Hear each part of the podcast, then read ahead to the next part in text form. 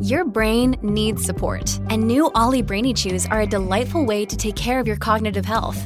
Made with scientifically backed ingredients like Thai ginger, L-theanine, and caffeine, Brainy Chews support healthy brain function and help you find your focus, stay chill, or get energized. Be kind to your mind and get these nootropic chews at olly.com. That's O L L Y.com. These statements have not been evaluated by the Food and Drug Administration. This product is not intended to diagnose, treat, cure, or prevent any disease. Many of us have those stubborn pounds that seem impossible to lose, no matter how good we eat or how hard we work out. My solution is PlushCare. PlushCare is a leading telehealth provider with doctors who are there for you day and night to partner with you in your weight loss journey. They can prescribe FDA-approved weight loss medications like Wegovy and Zepbound for those who qualify. Plus, they accept most insurance plans. To get started, visit plushcare.com slash weight loss. That's plushcare.com slash weight loss. Mom deserves the best, and there's no better place to shop for Mother's Day than Whole Foods Market. They're your destination for unbeatable savings, from premium gifts to show-stopping flowers and irresistible desserts. Start by saving 33% with Prime on all body care and candles. Then get a 15-stem bunch of tulips for just $9.99 each with Prime. Round out Mom's menu with festive rosé, irresistible berry chantilly cake, and more special treats. Come celebrate Mother's Day at Whole Foods Market. Welcome to the New Books Network. Hello, everyone, and welcome back to New Books in History, a channel on the New Books Network. I'm Jana Byars, your host, and I'm here today with John Christopoulos, Assistant Professor of History at the University of British Columbia, to talk about his new book, Abortion and Early Modern Italy, out this year, 2021, with Harvard University Press. Hi, John. Hi, Jana. Welcome to the podcast. Thanks for joining me. Thank you so much for having me. It's uh, it's a, it's an honor. Ah, all right, lovely. How are things in BC? How's British Columbia today? Things are okay today. It's a it's a beautiful day. Um, we're surrounded by mountains and ocean, uh, and it's just a lovely place to be. Um, I'm at the office. I can't complain. Yeah, sure. Uh, well, it sounds about right. Um, as as summers go, you know, just like nice summer day. It's yeah. beautiful. All right. So, hey, this is your first book, yeah? Yes. And it came out of your dissertation. Yes. Um, so I, am just really curious how you decided that you wanted to write about abortion. You're just like, huh, what can I do that'll be really controversial? Like, or, you know, hmm, I would like to be attacked regularly about my political beliefs. yeah, no, um, that, that's not how, how I started in this. Um, I, I wish I had a better story to tell about the origins of the dissertation and, and what turned into the book. But um, really, how this happened was I was hired by a professor to be an RA on a project he was working on, Nick, Nick Terpstra. Um, and uh, he gave me some primary sources that he found in an archive, and um, they contained recipes, medical remedies. Ah, um, uh-huh. And so I looked into what what they these were for, and some of them. Um, looking at early modern Italian uh, books of pharmacy, pharmacopoeias, antidotaries, uh, the primary sources said some of these could be used to um, encourage menstruation, so a, a, menstrual stimulator, but they also warned that these could trigger abortion. And this was a really interesting thing uh, for me. I thought, you know, mm-hmm. trigger abortion. What, what what are they talking about? How people in 16th century Italy were not having abortions? This is a modern thing. Um, and so, you know, we spoke about it, and and you know, he was interested in that, and he investigated, and I investigated together, and then eventually, uh, I learned that, well, in fact, this was a thing that was part of the medical landscape, uh, part of healthcare, and and Nick uh, said to me, you know, you should write a dissertation on this. This is really interesting, and I said, yeah, definitely. This is much more interesting than what I thought I was going to write a, a, PhD thesis on, or at least for me at that moment it was. Um, and so I, I, launched into it. I, I, would like to say that it wasn't so much uh, politics, personal politics, that led me down this path, but mm-hmm. rather uh, an interest in 16th, 17th century Italy, social history, medical uh, history um, that uh, just opened up this area of research, and, and I just ran with it. Of course, working on this stuff has uh, sharpened my uh, political leanings and my convictions. Sure, right surrounding on. reproductive justice. Yeah, of course. But so you you were interested in the period first, in the era, and then this came. Yeah. You know, it's it's great. It's a it it fills a hole in the historiography. Um, so and I, you know and of course obviously there's a the history of the medical the gender studies kind of family planning issues but it also really speaks to the reformations as well which i, I probably came like probably wasn't part of the part the game you thought you were going to be playing i'm guessing. No no it, it wasn't uh, it wasn't. Uh, originally when i started you know uh, researching this it was in the medical and you know in the, i was following the medical angle and i thought you know this is a medical issue it's a health issue it's a body issue. Uh, but then of course living in the 21st century, you know that abortion politics are intimately tied and entangled mm-hmm. to the law, but also to religion. Uh, and I mm-hmm. thought, of course, this is obviously the case in the 16th century, and the Reformations, the Protestant and the Catholic, um, have an important story to, to to play, or an important part to play in the story I was trying to tell. So, yeah, um, looking into one of the chapters deals with uh, abortion in the church, um, and um, yeah, I, I, it was just a very, very important part of the story. What, what I wanted to do was not take one angle onto this mm-hmm. issue, but rather explore different different angles uh, to show how complicated uh, abortion was in this time. So mm-hmm. religion, medicine, and the law were were really, uh, for me, three of them, the, the three big uh, discourses that shaped the way people understood abortion, and uh, the Reformation has a big part to play in this. Yeah, and you can see that just like looking through your uh, your bibliography, an enormous bibliography of primary source, like published sources from the period. Um, so I'd like you to tell our listeners what you what you were reading in the archive and libraries. Yeah, so um, you know th- this uh, this of course changed as I was spending more and more time in, in archives and libraries, the types of genres, types of sources that I would look to. Uh, but from the beginning, the way I was planning this was to try to find any any any kind of document, any documentary genre that had anything to say about abortion. Uh, so I cast my net really widely, uh, while of course focusing on medical, health, uh, religious, ecclesiastical, and uh, legal um, criminal records. Uh, so in um, in in Italian archives in Rome, in Bologna, in Naples. I was looking for criminal trial records ecclesiastical and, and criminal trial records, uh, cases that were uh, investigated, uh, that tribunals investigate individuals for allegedly having abortions. Um, these, you know, as you know from from your work too, are, are such really, you know, incredible sources. Difficult to read, but really incredible sources because they contain verbatim or as close mm-hmm. to verbatim as possible the words of regular people talking about whatever it is that is being investigated. In my case, uh, abortion, sexuality.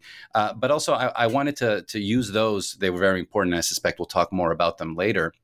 Um, and put them into dialogue with prescriptive sources. So, mm-hmm. works of law, jurisprudence, um, legal codes, uh, works of uh, theology, moral theology, confessors' manuals, um, you know, the, the, the, those different types of documents that give us different um, um, entry points in, into this uh, in, into this issue. But also in the introduction, I look at the language around abortion. So I, I this was a, a, a new thing for me to look at dictionaries from the period and and, and some poetry to see uh, the different words uh, that people use to talk about abortion and bodily processes related to it, um, and try to unpack uh, the the meanings of those words. Uh, mm-hmm. there's a rich rich array of uh, Italian words used to describe terminated pregnancy, and they all have slightly different connotations. So I thought that was an interesting uh, entry point into this as well.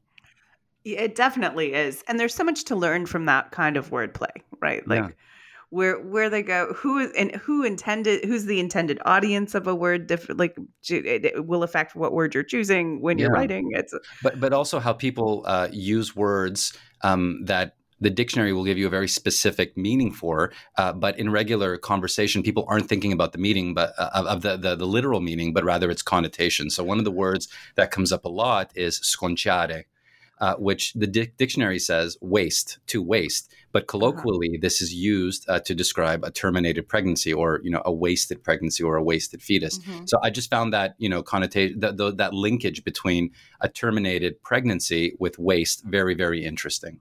Oh, that is fascinating. And you see people talking and they clearly know what they mean. They're using words that and everybody in the room knows what that means, but it's not what it's not what the dictionary says it means or it's no. not what right. No, and of course, and this is a challenge for somebody writing this history from the 21st century, right? I mm-hmm.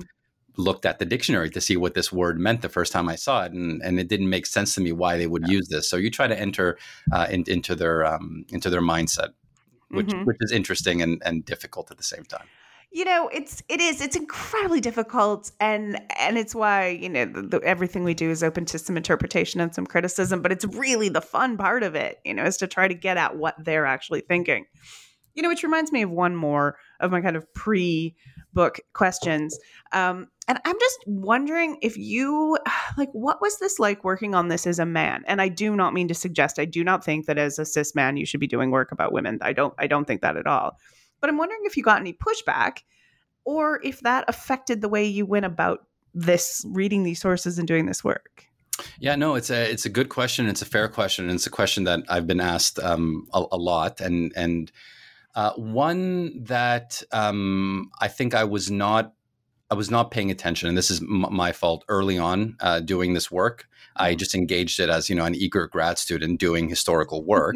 um, you know, I wasn't super concerned at the beginning with you know potentially the ethics around me doing this work but rather trying to learn how to read archival documents you know trying right, to yeah. learn how to navigate uh, archives and uh, um, find sources that i was looking for that was the main concern so um, the first um, yeah, I'll, I'll, tell this story. I, I gave a, a, conference paper where um, I was presenting, you know, early on uh, some of this material, and uh, I presented um, something graphic that I found in, in, in the archives, something you know graphic uh, surrounding women's bodies and, and violence on it. Mm-hmm. And um, uh, somebody in the audience uh, was was offended by this, uh, and the allegation was that you know you're being very insensitive here, and you should be aware of who you are and how you're presenting this material. And to be honest, my initial reaction was. Um, this is nonsense. You know, I'm a historian speaking to historians. But then upon further reflection, I thought this person has really, you know, taught me something very important uh, that I do need to take this into consideration and think about the words I use and how I present this material, and you know, consider my own positionality. Uh, mm-hmm. So, you know, that was a very very important um, intervention this individual made um, uh, in in my thinking. So uh, I've tried to do this with uh, as much sensitivity, taking my experiences uh, um, um, and my the, the, limitations thereof uh, into mm-hmm. consideration when I'm talking about issues surrounding pregnancy and its termination, but also sexual violence. Uh, mm-hmm. So I, have tried my best to be as sensitive to that and acknowledge you know my positionality, but also not abandon um, you know the principles of, of being a historian and, and, what it is that we do and how we do it. Um, I, I, don't know how well I've succeeded in balancing those two things, but um, I, I, I did try my best. You know, it's it's really difficult, and I find a lot of positionality is just about kind of knowing yourself and knowing where you are, and keeping that in the front or at least the back of your mind mm-hmm. while you're mm-hmm. proceeding with your work. You know, but it, it, eh, there's only so much you can do there as well. We are. Yeah, we, we are. So. But, but also in, in my case, it was um, just regularly acknowledging my limitations mm-hmm. and uh, having a partner who n- always reminded me of that. uh, go, go, yes. Going through this over the years, my, my, my partner said, you know, just remember you don't have a uterus. You've never experienced this stuff. You've never experienced feeling vulnerable uh, in a variety of settings.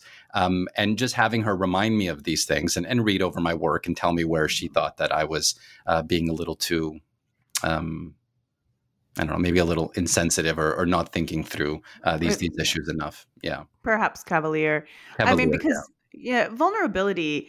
I mean, and, and, uh, I, am I'm, I'm not happy with the the idea of consent when we're talking about this anyway. I just like there's something that just doesn't that I find that very clanking.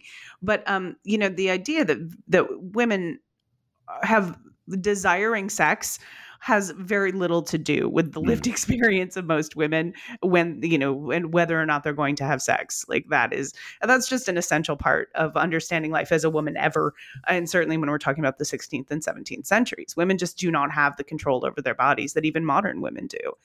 And that is something that just you you kind of take with you when you're thinking about this. Like what what does this mean? What do vows mean? What is you know what does any of this mean? What's hearty consent when you know, uh, um, a difficult um, a difficulty that that I had um, writing this, especially in the case studies chapters, um, and I think anybody who works on on similar material does, is you know balancing what you just said, uh, mm-hmm. the you know the limitations on on women for bodily autonomy and consent, uh, with um, the other side of it, which is turning them into hapless victims. Right. Um, yeah. And you, you, you know, as historians, we are confined uh, to a certain extent to what's on the page and how those narratives are being constructed by the actors we're working on.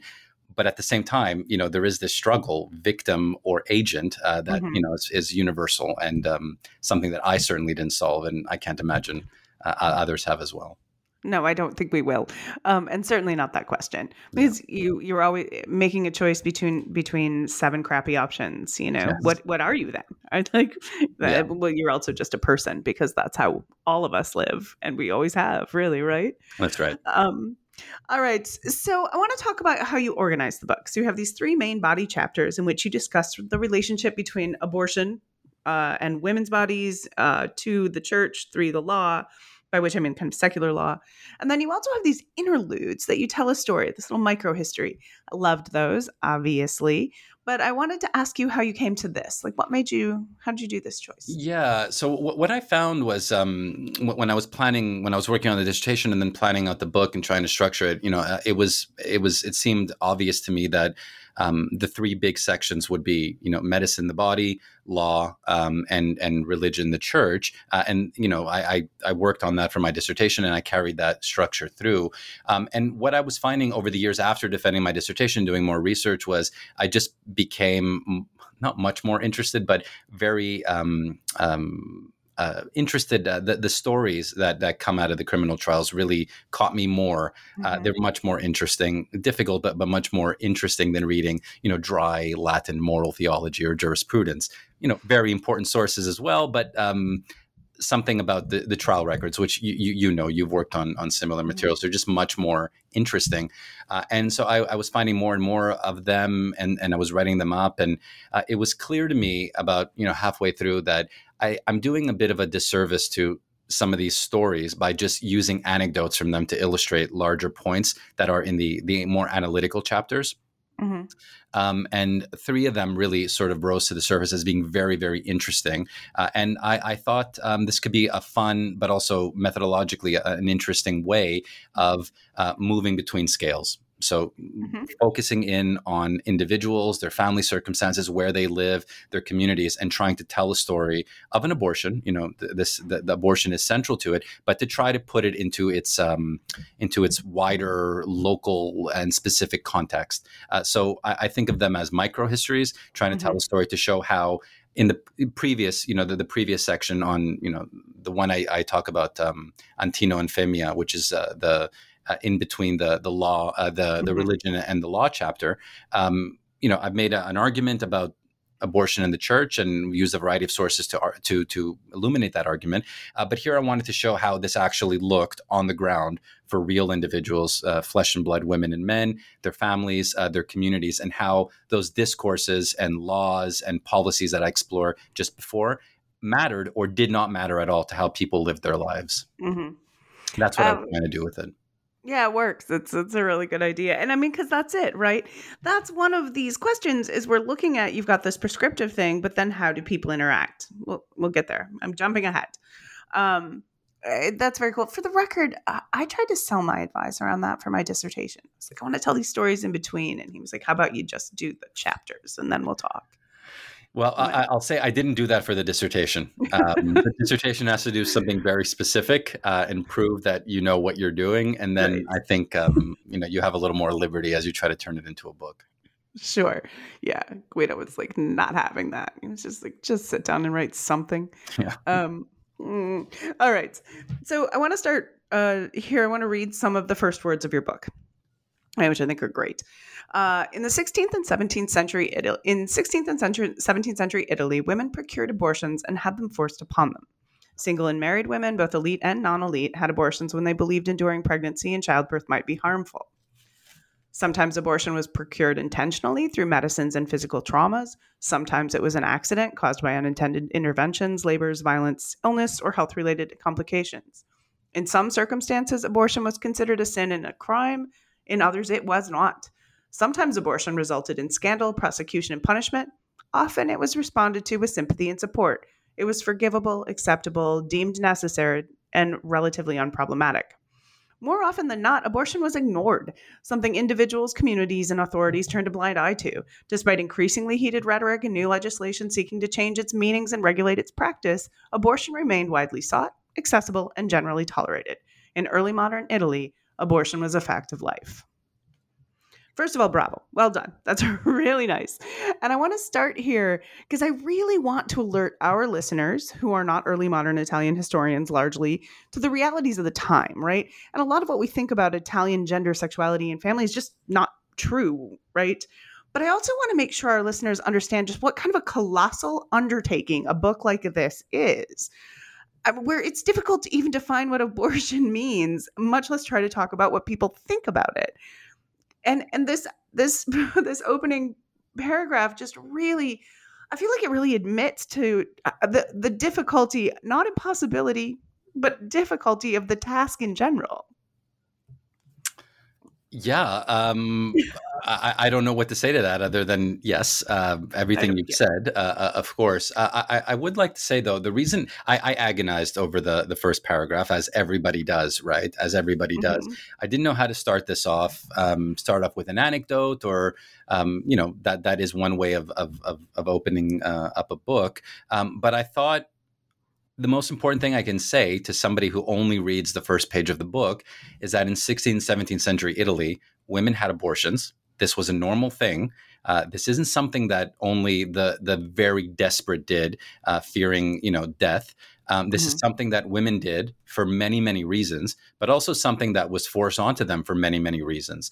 And we need to accept that abortion is something that has always happened uh, and that will always happen, even though there are institutions that try to circumscribe it and curtail it and regulate it and control it. Uh, so it was just really important for me to get down at the very beginning. This is a book about something that was very, very common. Uh, so for again, and, and this was important for me because when I started this project, as I said, it never occurred to me that you know women were having abortions as you know regularly mm-hmm. as i think they were but also what abortion meant as you said yeah. you know it has a variety of meanings it doesn't only mean the word that um, you know western english speakers when we hear abortion we think of procured abortion all the time because we mm-hmm. have two words right miscarriage uh, and a variety of other ways that pregnancy is terminated uh, and they all have slightly different meanings but we do have these two words that are distinct uh, in early modern italy and in, in, contemporary italian aborto means both these things so trying to tease out what, what it means what was important. Um, so the variety of meanings really mattered, but at the get go, I just wanted to make clear this was something that was a regular feature of mm-hmm. early modern European, early modern everyone, but uh, in my case, early modern Italian life.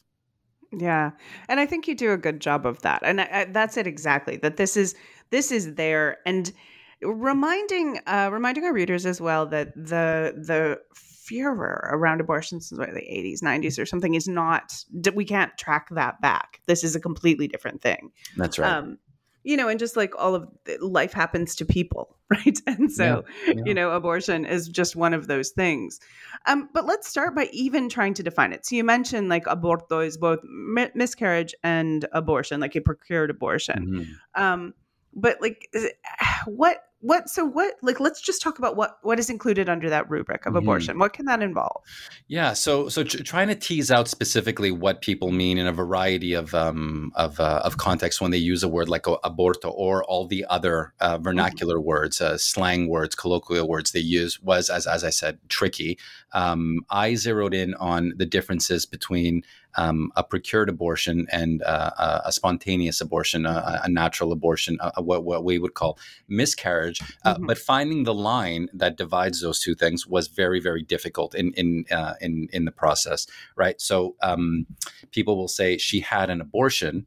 Uh, and it's unclear from the documents or, or the, whatever sources I'm using whether that means uh, she undertook um, um, certain certain endeavors or interventions because she intentionally wanted to terminate her pregnancy, or whether this was something that happened accidentally, naturally, spontaneously. So intentionality really mattered here, and context was the only way to figure that out. But in many instances in the sources, the context doesn't even matter.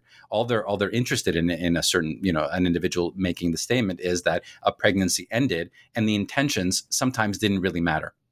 Uh, and that and that was okay, uh, but also it was important uh, to to um, to break down procured abortion as well because when when I, the first couple times I saw this or for a while and you know readers might think procured abortion early modern Italy equals bad equals sin equals crime to be investigated. But there's this whole other context of therapeutic abortion which was procured was an intentional intervention that was controversial, but more or less deemed okay in certain circumstances. So I had to tease out those different uh, that that meaning of abortion. And then there was abortions or or terminated pregnancies, excuse me, uh, that ended on account of violence where do you fit mm-hmm. that that into into the spectrum mm-hmm. is it an intentional abortion that was directed towards you know terminating a pregnancy killing a fetus uh, um, you know um, stopping a child from being born was it an accident was it uh, husbandly discipline uh, and and how how do you fit that into the spectrum of what aborto could mean uh, so so I wrestled with uh, with those different definitions quite a bit well, and let's also toss in um, infanticide and child and abandonment. infanticide as well. Yeah, yeah,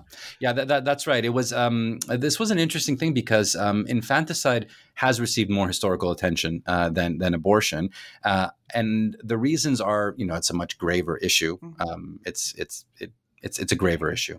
Um, it's been treated as as a graver issue, uh, but it also has left, um, I think uh, uh, more archival presence. Yeah, it's um, just so much easier to find. It's so much easier define. to find, uh, and this has to do with the fact that aborto, abortion, uh, is an ambiguous thing, right? Mm-hmm. It's unclear what it is, and therefore it's not going to have the same uh, uh, archival footprint that infanticide, which in the minds of individuals was a little clear. But it's slippery when abortion turns into infanticide, and the, and and they're obviously deeply entangled. And that was something mm-hmm. I wanted to explore in the book too, while making it you know very uh, precisely on abortion rather than a book on infanticide. Mm-hmm. Yeah, I mean, books on infanticide have been written, and uh, there's there's just this point you know where it's much easier and for our early modern for the early modern audience to separate like a post or pre birth kind of termination. Mm-hmm. like, like, that's probably not the best term but you know. Yeah. Um, and, and, uh, if i could just say another thing uh, at the beginning of the process too there's ambiguity right? When um, a, a, very mm-hmm. um, um, um copious or, or uh, robust menstrual purgation mm-hmm ends up becoming a, an aborto. It ends up becoming an abortion is something ambiguous in the period too. Mm-hmm. Uh, so where, when, and this has to do with when you know fetal life starts and uh, when a soul is introduced and, and fetal development in general. But when menstruation is no longer menstruation, but rather is evidence of an abortion, uh, is something very slippery in the period.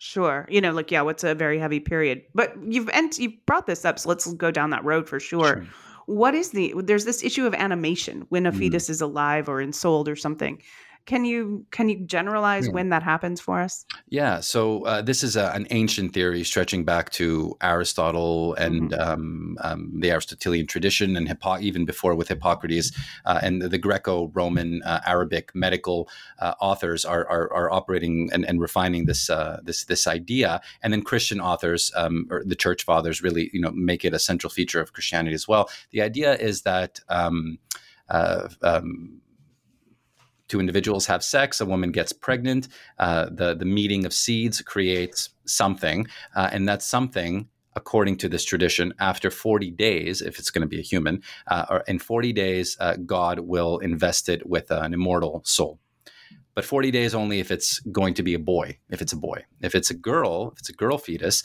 uh, it's a, a, female fetus it's it's 80 days. It takes t- about twice as long. This has to do with um, with ancient um, humoral theory. It takes longer for female humans to solidify and to take you know proper shape uh, in order to be invested with the soul. So so the understanding which is codified in canon law and in theology and in uh, in secular law and in medical understandings is that it takes 40 days for a male fetus to receive the soul, 80 for a female fetus. And at that point, it has a soul, which means the soul has to go to heaven. Uh, it should be baptized and then go to heaven. Uh, and that means that uh, abortion after that period is a very grave mortal sin.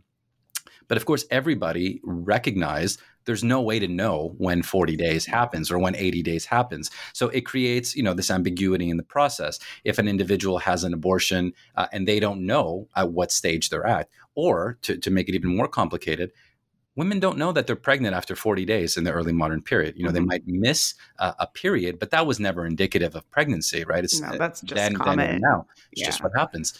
Uh, so if a woman believes that she's suffering from uh, menstrual retention, that she's having uh, trouble with um, regulating her, her menstrual cycle, she might consume very ordinary purgative herb in order to, to get her system going and to, to, to have a period. Uh, and that period could end up being, you know, a terminated pregnancy.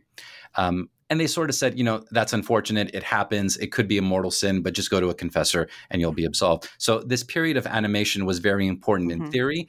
extremely difficult and impossible, really, to apply uh, uh, in in reality. What mattered more for individuals who were making these rules and setting these laws and eventually investigating some of these cases was the level of formation. The closer to birth, the more baby like a fetus looked, mm-hmm. um, that increased the gravity of, of, of abortion lawyers uh, and uh, uh, canonists and, and, civil lawyers debated at what point in, in you know in gestation can a fetus be treated as a baby, and there really was no consensus. They agreed later later in, in pregnancy, the likelier. Uh, they set somewhere around eight months, but this was contentious. Uh, an eight months developed fetus could potentially be treated as a baby, but only if it you know uh, um, um, ex utero, if it was breathing and moving, even if it died thereafter, it could be considered, you know, as equivalent to a mm-hmm. born child. So the animation uh, uh, ensoulment moment was was deeply, deeply uh, important, uh, but also in practice impossible to to to implement.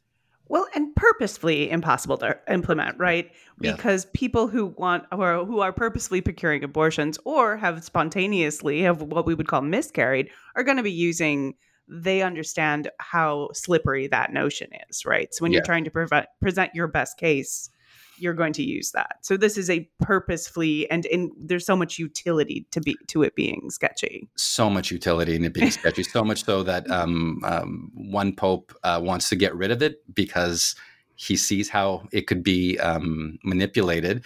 Uh, but then another pope said, "No, no, we we we need this. There, there's no reason to get rid of it theologically and philosophically, but also you know, all hell will break loose if we get rid of this. So we we we got to keep this. Yeah, there is no way that the church can tell every woman who has a miscarriage that she is doomed to, you know, eternal damnation. That's right.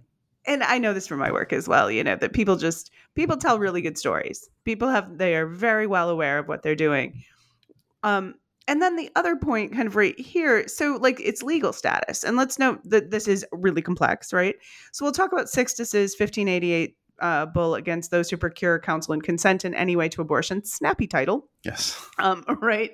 And so, what what's what's he do, attempting to do here? Then let's talk about that. Yeah. So uh, th- this is a, a pretty well known uh, papal statement. It's a papal bull that Sixtus the Fifth issued in 1588. Um, anyone who has studied the history of Catholicism and abortion looks to this as setting, you know. Um, uh, what will become um, um, our modern day Catholic or, or, the Catholic Church's modern articulation of its policy on abortion. Mm-hmm. Uh, so it's a, it's a very very important document, and um, it's been studied for centuries, really, uh, for what it it tries to do, which is get rid of uh, the pre and post animation period mm-hmm. to try to get rid of that sort of flexibility around when is abortion actual murder and homicide uh, and mm-hmm. when is it you know something else a clearing of a blockage and something that you know a confessor could deal with with a slap on the wrist so sixtus it seems in the bull and the way he's been read is trying to get rid of that that ambiguities uh, and get rid of the paradigm of animation in order to make abortion unequivocally homicide,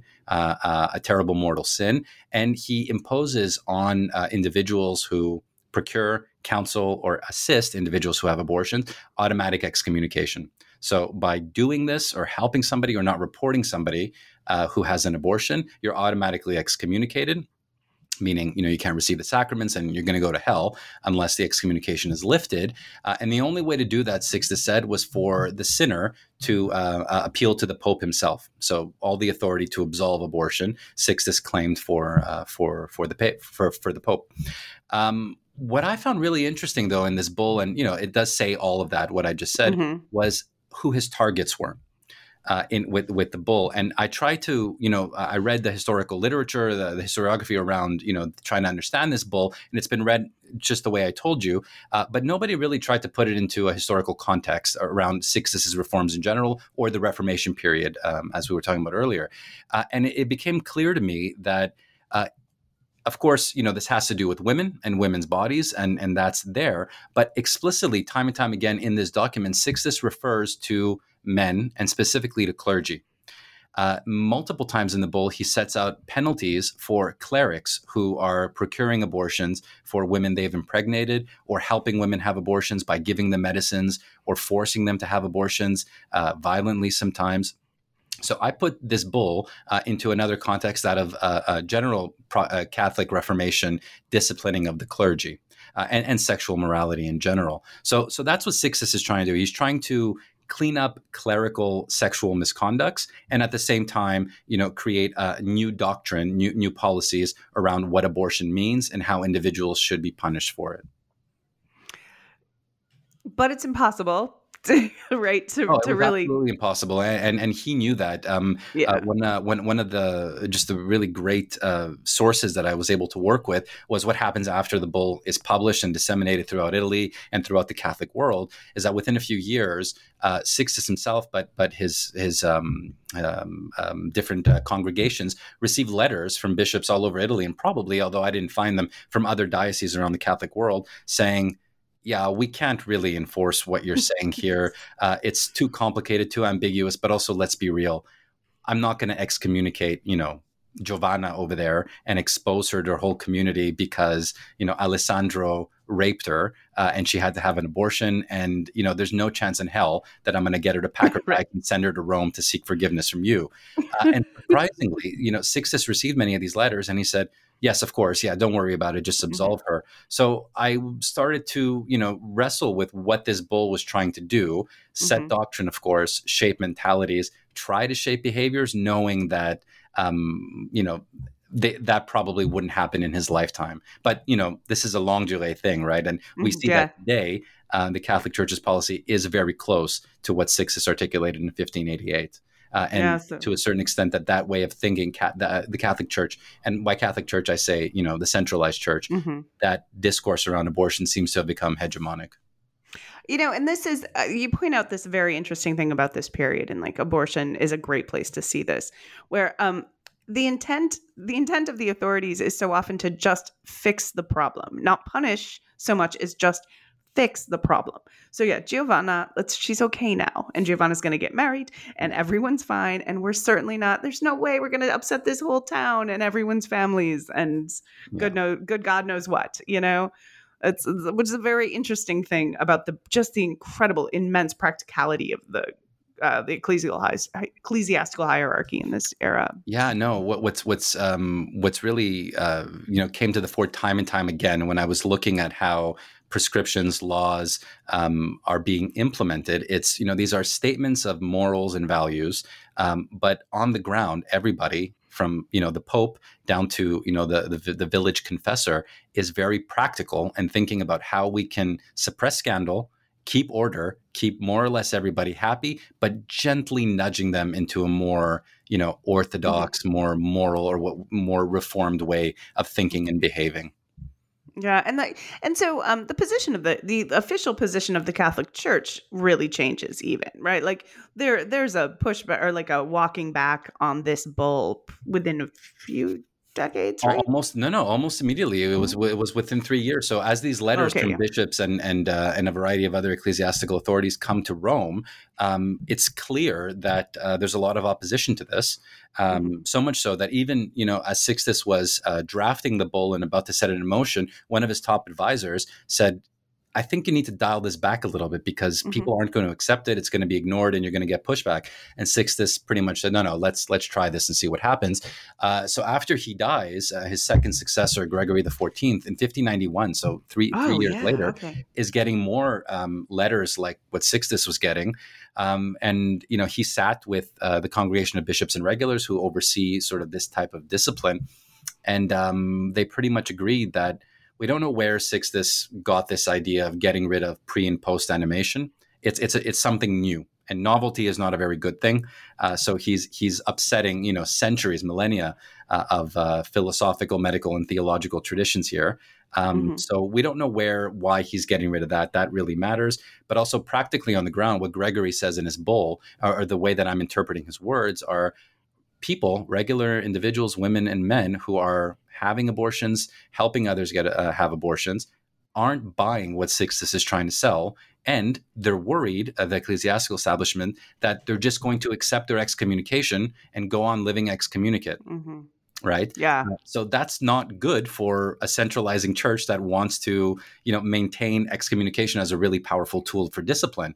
Uh, so Gregory says something like, uh, knowing that um, you know, we should be protecting and forgiving rather than harshly disciplining. We're going to dial back on six abortion bill. He doesn't call it a revocation; he calls it a modification because, of course, you can't, you know, mm-hmm. go against what your predecessor said because it, you know, diminishes the the position of the papacy in general. Uh, so he he dials it back and returns to the status quo. Yeah. Um, Right. I mean, because in 1591, 1588 to 1591, you can't be trying, you can't be excommunicating everyone no, who, no. You, that's, this is no time for that.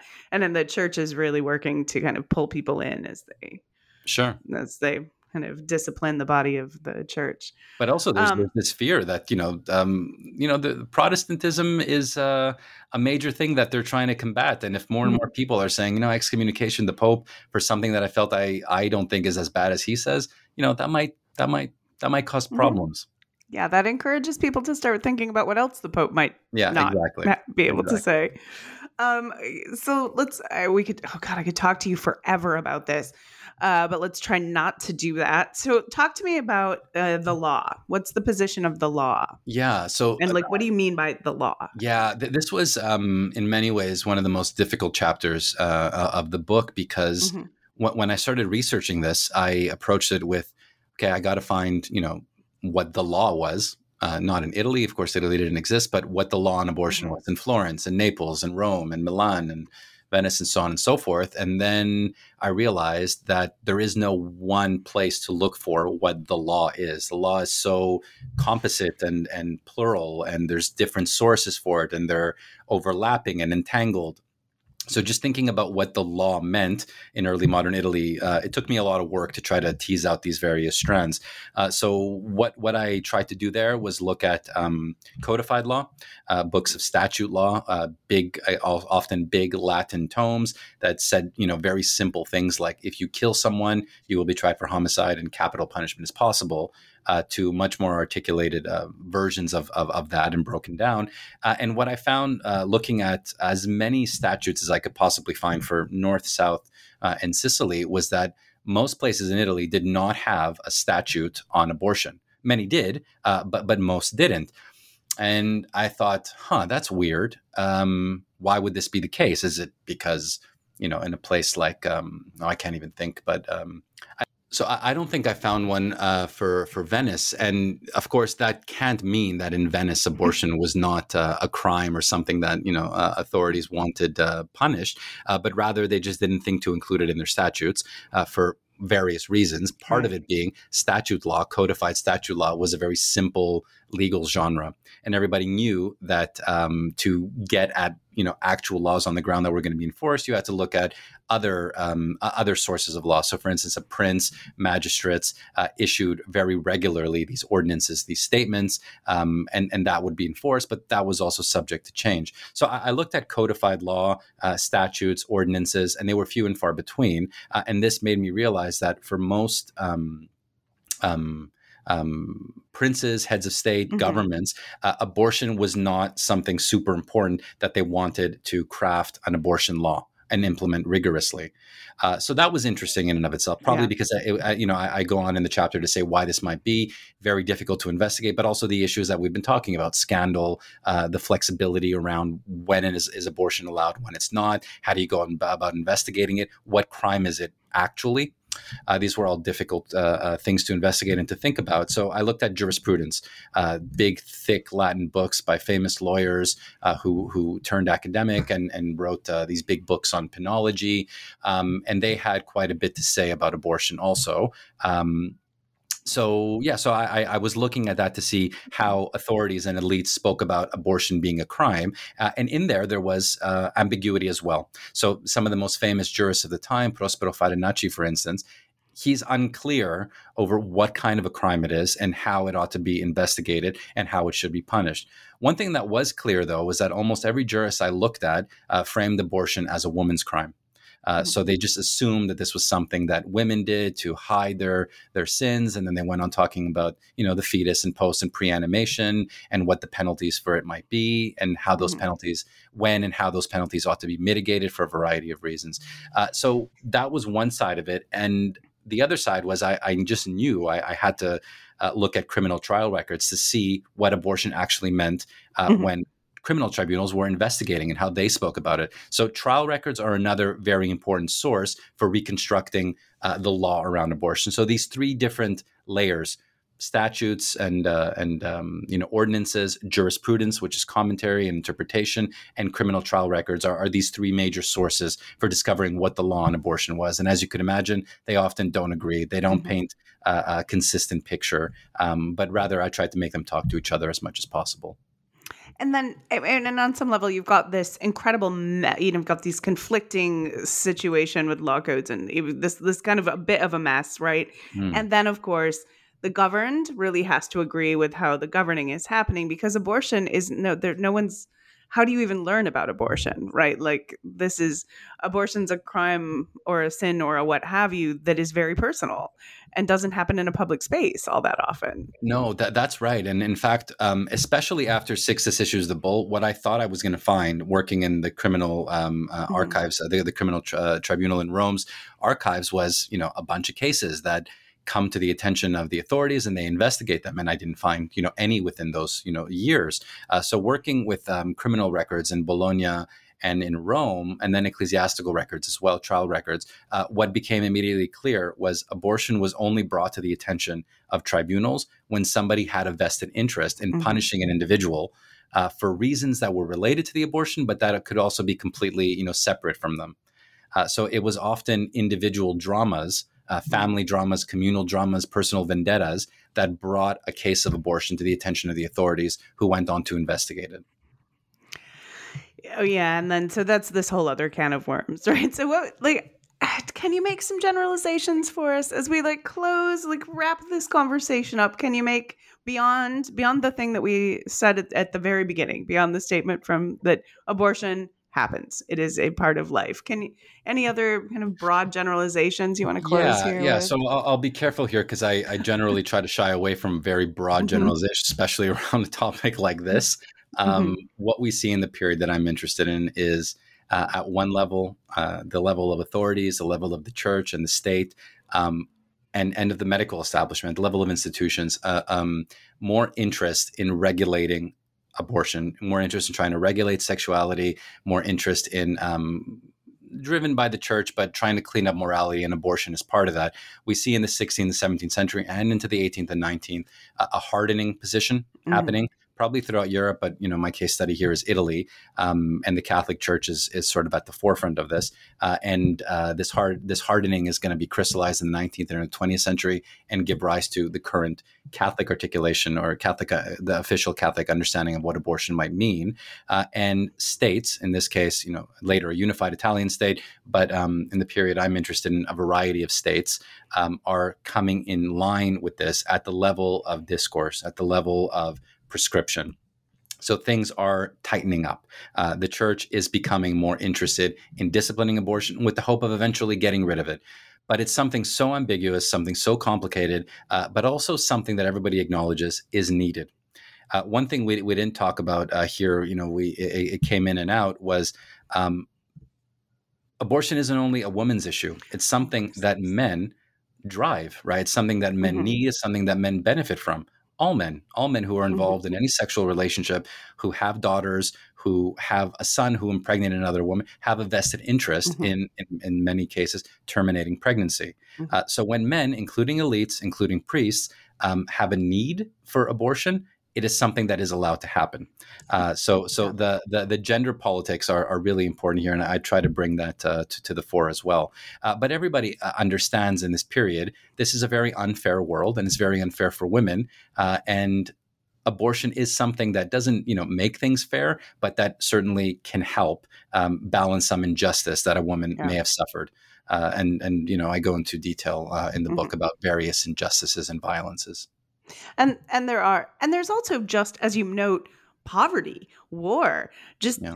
Eh, people, you know, when contraception is not that reliable, eh, sometimes that we're not talking about sometimes this comes up in not tragic situations no, other than just, just the misery. regular the regular grind of life poverty yeah. you said uh, war plague dislocation, um, you know, family family dislocation, um, men migrating for work, leaving women uh, at home, women moving around. People get pregnant for a variety of reasons, mm-hmm. uh, and often there's a, a, very practical need to to to end it.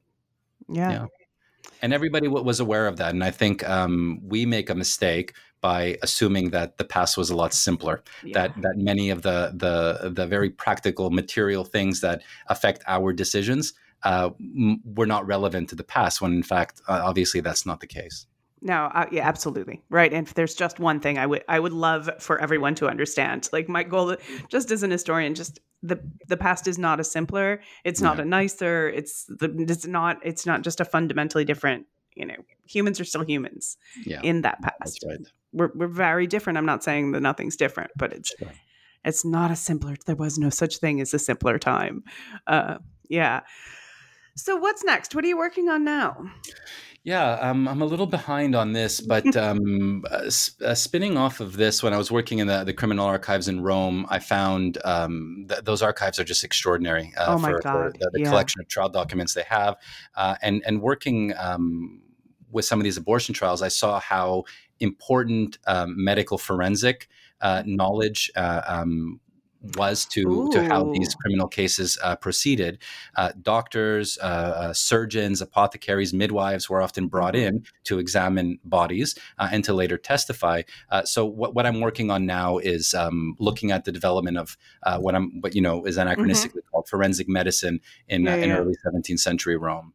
Uh, so looking at these criminal trial records, cases of bodily crime, to to to see how uh, the corpus delicti is is constructed in these cases uh, through dialogue, through conversation between medical practitioners, learned mm-hmm. medical practitioners, to uh, uh, lower status medical practitioners, but also regular people. So, what comes out in this book a little bit, but what I hope to emphasize in the next book is that regular people, unlettered people, often illiterate people, women, um, were able to make pretty sophisticated for the time. Um, um, uh, arguments about mm-hmm. bodily crime. They were able to to communicate, you know, at a rather soph- different but but still sophisticated level uh, when they thought a, a crime or an act of violence uh, resulted in um, you know impairment or or something mm-hmm. on their body, and they were able to make these uh, these cases for themselves. Sometimes these clashed and contrasted with what medical uh, quote unquote experts had to say, uh, but the lawyer had the judge, excuse me, had to take both sides into account. So it's this moment where forensic medicine is developing, but it, it has not crystallized uh, the way that it will in the in the 18th and 19th century mm-hmm. to be mm-hmm. strictly the domain of medical professionals. Regular people could um, um, you know deploy very sophisticated understanding of their bodies and of crime, uh, but also it'll be looking at uh, the criminal tribunal as this really you know interesting nexus point where medical legal knowledge is being created mm-hmm. so we mm-hmm. often think that you know medical legal knowledge will be created by physicians or medical professors and lawyers uh, in you know learned institutions but here we see the, the daily workings of the tribunal bringing different people into conversation and it really being uh, a site where knowledge is, is being produced hmm that's fascinating. Oh God! You know, I've got a ton of those from murder cases. We should talk about that when yeah, people, yeah, you know, sure. like what the the the immediate um, assessment of the body, like what the corpse looked like. You know, there's a cut through as big as your thumb all the way to the bone. Really yeah. disturbing, actually. A lot of them. Yes. For, uh, yeah, the, that, the, level of detail can be graphic and shocking. Yeah. Yeah, and the um it is impressive the knowledge, the anatomical knowledge that people just your average person is tossing around is pretty great. No, that, that, that's right. That's right. I, I found that uh, very surprising. Yeah. Oh, that's going to be great. Oh, I can't wait to read it. All right. Also, somebody's got to do this your study here for the 18th century. Kind of talk about you know, looking at kind of the way the church kind of crystallizes and doubles down on on punishing uh, crime instead of trying to accommodate it and like calm things down. So that has to happen. I don't know if that's you. No, um, that's uh, that's not me. I'm I, am i am strictly a 16th, 17th century person. I hear you. I don't want to do the the 18th century either. Certainly yeah. not the 19th. Yuck. Um, all right. This was great. Thank you so much for joining me. Uh, and I'm looking forward to talking to you for the next book as well. Everyone, listeners, um, check this out Abortion in Early Modern Italy by John Christopoulos. It is available out. It's out now, yeah? It's out. Yeah, yeah. Go, yeah. go immediately. Run, don't walk, and get this book. All right. Thank you so much, Jana. It was a, it was a, a real pleasure talking to you today. Excellent. Bye bye.